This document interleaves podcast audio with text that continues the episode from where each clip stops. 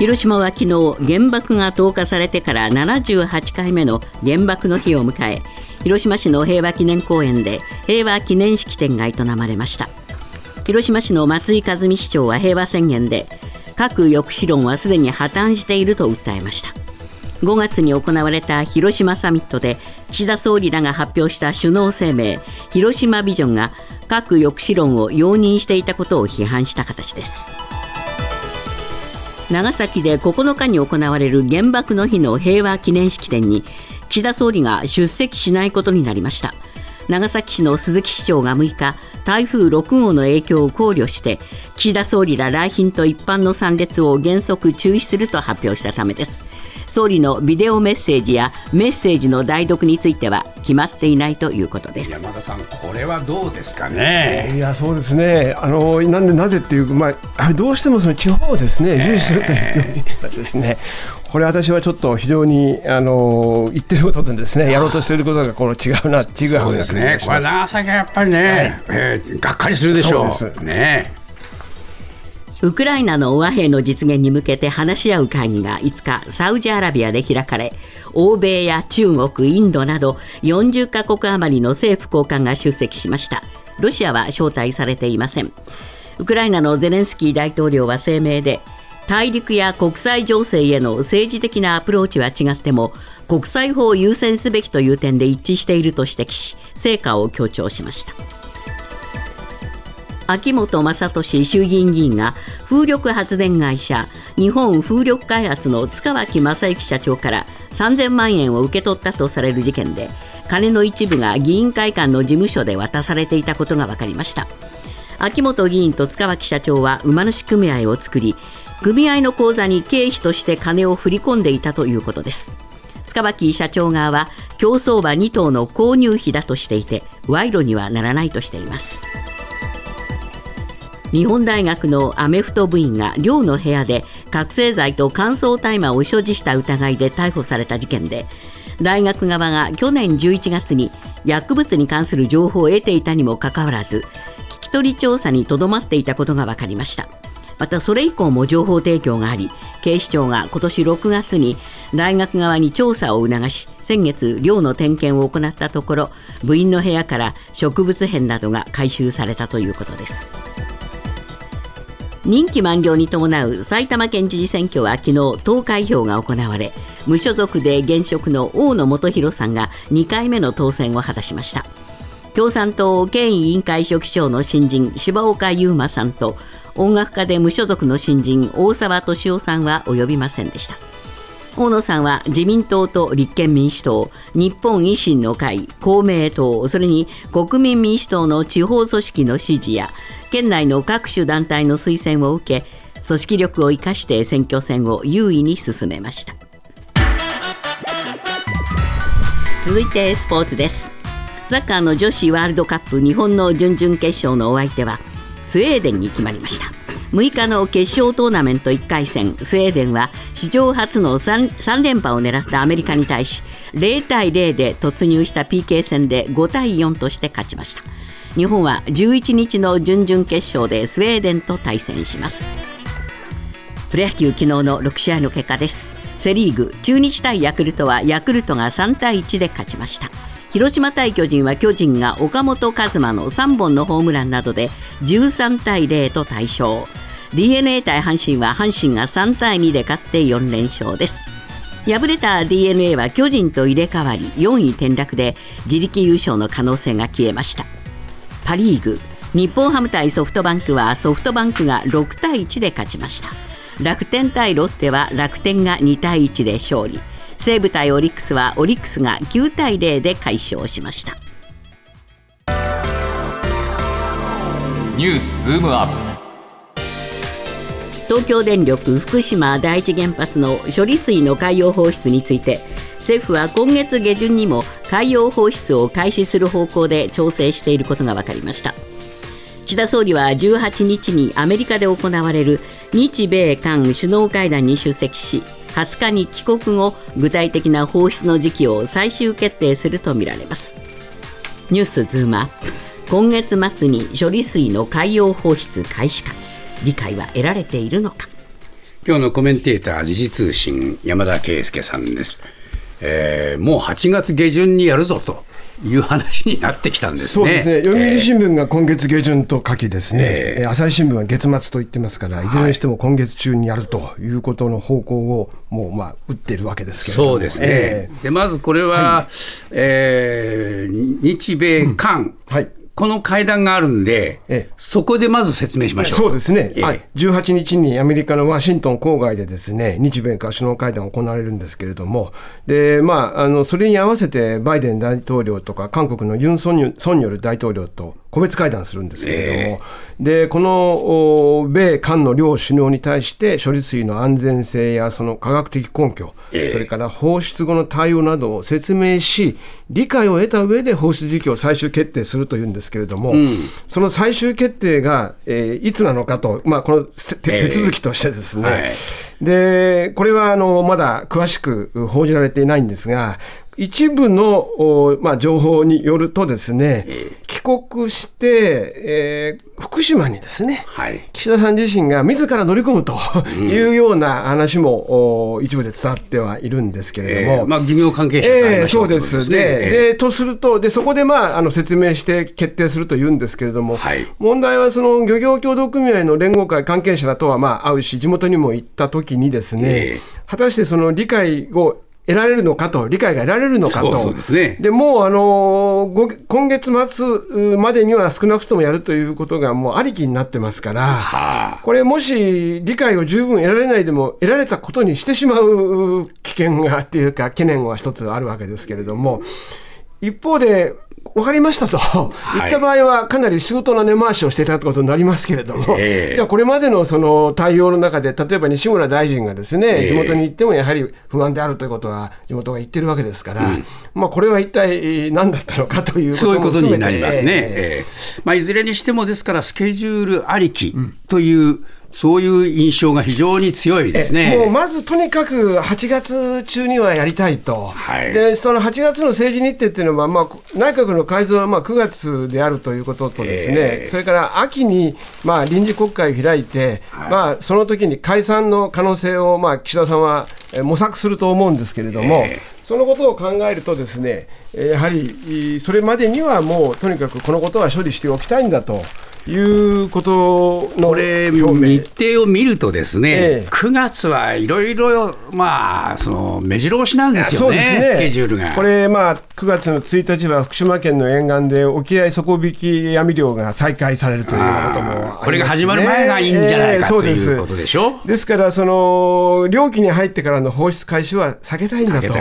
もうそれまでに開始したということにしたいんだと思うんですすね、えーそれからもう4日からは、この ASEAN の首脳会議が始まっちゃいます。首脳会議があります。ここでもやっぱり反発食らっちゃうそうですね、うん。これ4日から7日までなんですけれども、インドネシアインドネシアで行われますし、ええ。それからえー9月の9日、10日はですねインドで今度は G20 のサミットがあるというね、まあ、あっちこっちでですね、もう次から次と外交日程があるわけでね。からね、だからこれの前にも、はい。えー全部決めてしまってややりたいんだと、そうですね。こういうことなんでしょうね、え。どうでしょうね、それはまあ政府の思惑としてはそうでしょうけれども、えーそれをまあ受け止める側は、必ずしも納得しているわけではないわけですよね。そうですね、まあ、いろいろ中国が、まあ、あのいいろいろと注文をつけているというか主張していることもありますけど、そもそもその国内でどうなのかとはいいう問題ですよね。はいでこれ、しまあ、処理水の海洋放出、IAEA が国際的な安全基準に合致するというふうに、まあ、事実上のお墨付きもらってるわけですけれども、えだけど、例えば週末に行われました TBS の世論調査ですけれども、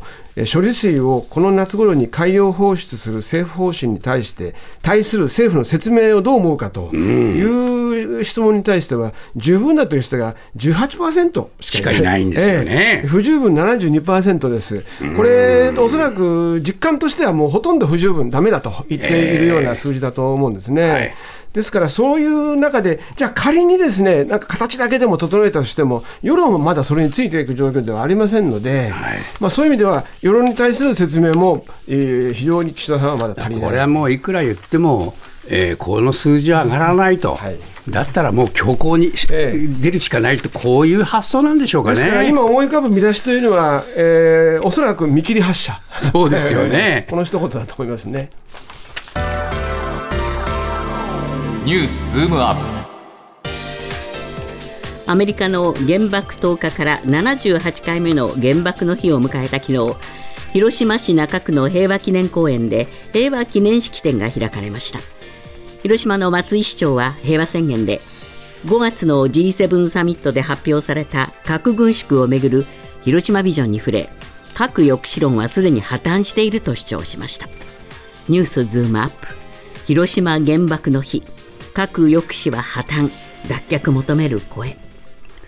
えー、山田さん、まあ、これ、結構トーンがあきついトーンでしたね。特に広島市のですね松井和美市長が平和宣言で、ですね、えー、その5月の G7 サミットで、まあ、各国首脳が原爆資料館を訪れたことについては、まあ、これについては、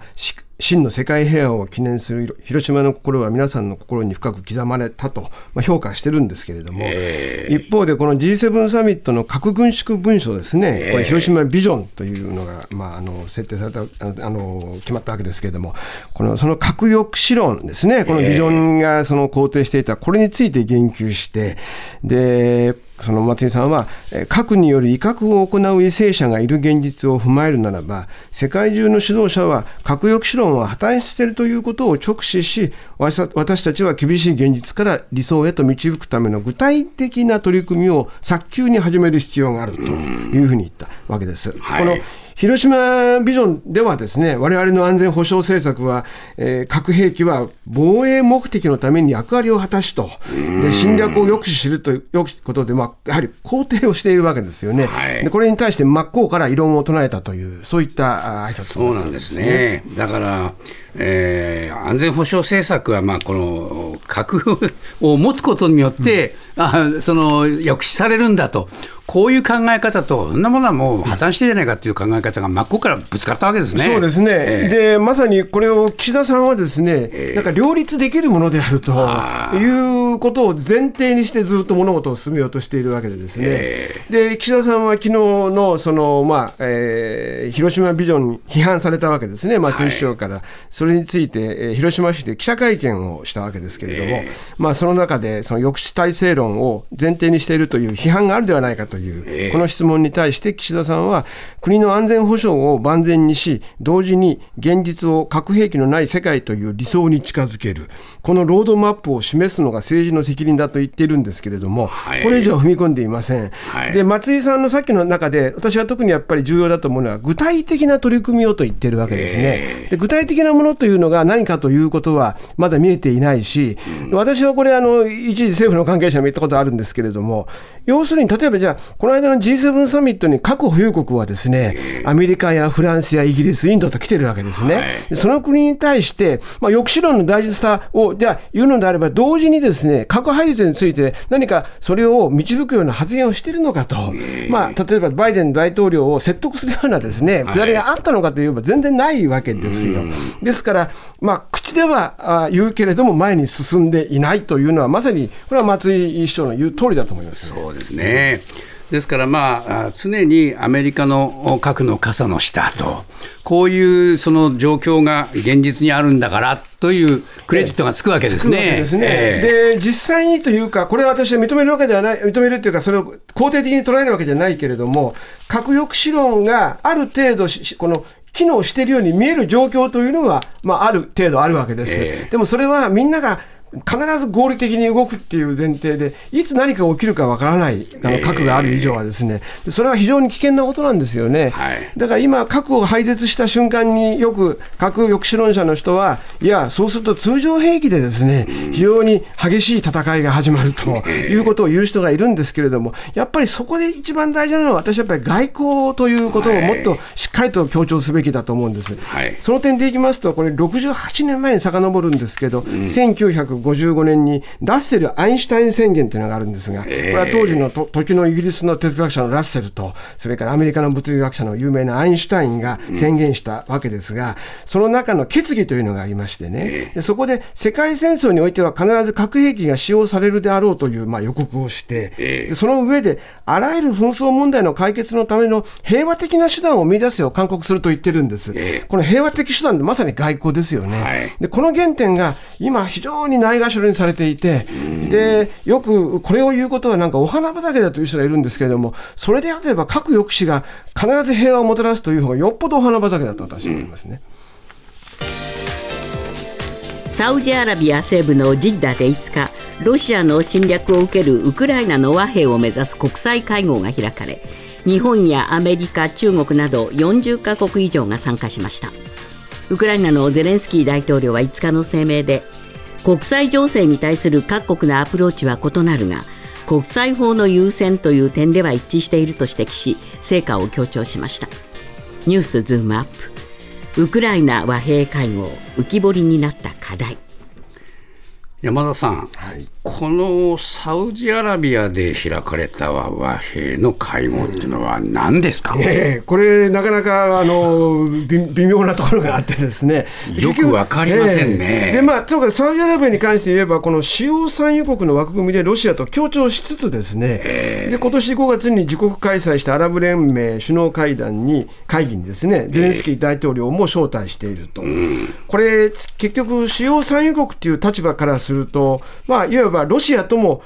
あるいはウクライナのゼレンスキー大統領、プーチン大統領、両方と話ができる立場に、主要産油国であるがゆえにはであの、その立場に今いるということをですね、なんか最大限、えー、利用しているような感じです、ね、それはそれで結構ですけども、はい、じゃあなぜロシアが来てないんだと。そうです。こういうことになりますね。すねで、やっぱりロシアを呼ばなければですね、えー、結局、まあ、サウジの、その、今、開催国になった理由は、まあ、これは一つ、まあ、なんかこう、欧米との距離を置いてきた国々の参加に弾みがついたと言えるんですけども、結局、ロシアしかこの戦争をやめることできないわけですから、えー、そのロシアにどうアプローチしてるということのということは、全然まだ見えていないわけです。もう一つわからないのはですね、はい、ゼレンスキーさんは今、その和平をやる状況じゃないんだってことを言い続けながら、なんでここに出てきてるのか、そうですね。で私、このゼレンスキー大統領がその国国際法の優先という点では一致しているというこの言葉の意味なんですけれども、結局、我がウクライナの方にやはり圧倒的正義があってですね、うん、で和平はあの望むけれども、決してロシア寄りの和平にしては困るんだと。いう、うん、まあ、ある種のこれ、えー、この会議全体に対する牽制もしているようなところがあって、でそのことを言いに来たんだと いうことではないかと思うんですけれども、しかし、サウジアラビアは逆に言うと、そういうウクライナを引き入れたのであれば、なおさらロシアがですね、えー、来ているということにしなければ、まあ、結局はこの和平というのは、えー、お題目で終わってしまうという。ですから、ブラジルなどはやっぱりロシアは政府を巻き込めって言ってるわけですよね、えー、そうです。ですからブラ、えー、ブラジルの代表は真の和平を求めるならば、ロシア政府を巻き込むということを、まあ、あのはっきりと言っているわけですよね、はい、これはとてもあの、まあ、大事なことですけれども、はい、もう一つやっぱり大事なことはやっぱり、まあ、一応、中国が加わっていると、で、ロシアは来なかったけど、じゃあ、中国がどういう立ち回りをしてくれるのかというところですね、もちろんロシアが来れば一番いいんですけれども、まあ、ここについては、えー、ウクライナのクレバ外相は、まあ、前回は招待されて参加を見送った中国が加わったことを勝利だと言ってるんですけれども、えー、まあ、これは、まあ、ある意味でロシアにこの、まあ、期待をかけるとともにロシアあの中国にですね期待かけるとともにロシアを牽制していると思うんですけれどもやっぱりまだその先が見える事態には至ってないので言葉の上でのまだ主導権争いというレベルを出してないと思います。ですからこれサウジアラビアも中国もですね、はい、それからまあウクライナも、うん。自国宣伝に使ってるなと。こういうふうに見えてしまうような会合ですよね。ですから、まあ、ある種、ね、実質よりも、これ、お互いがそれぞれの立場でジャブの応酬をしたと、ええ、そしてロシアは棄権したと、まあ、それ以上のものではなかったというところですね。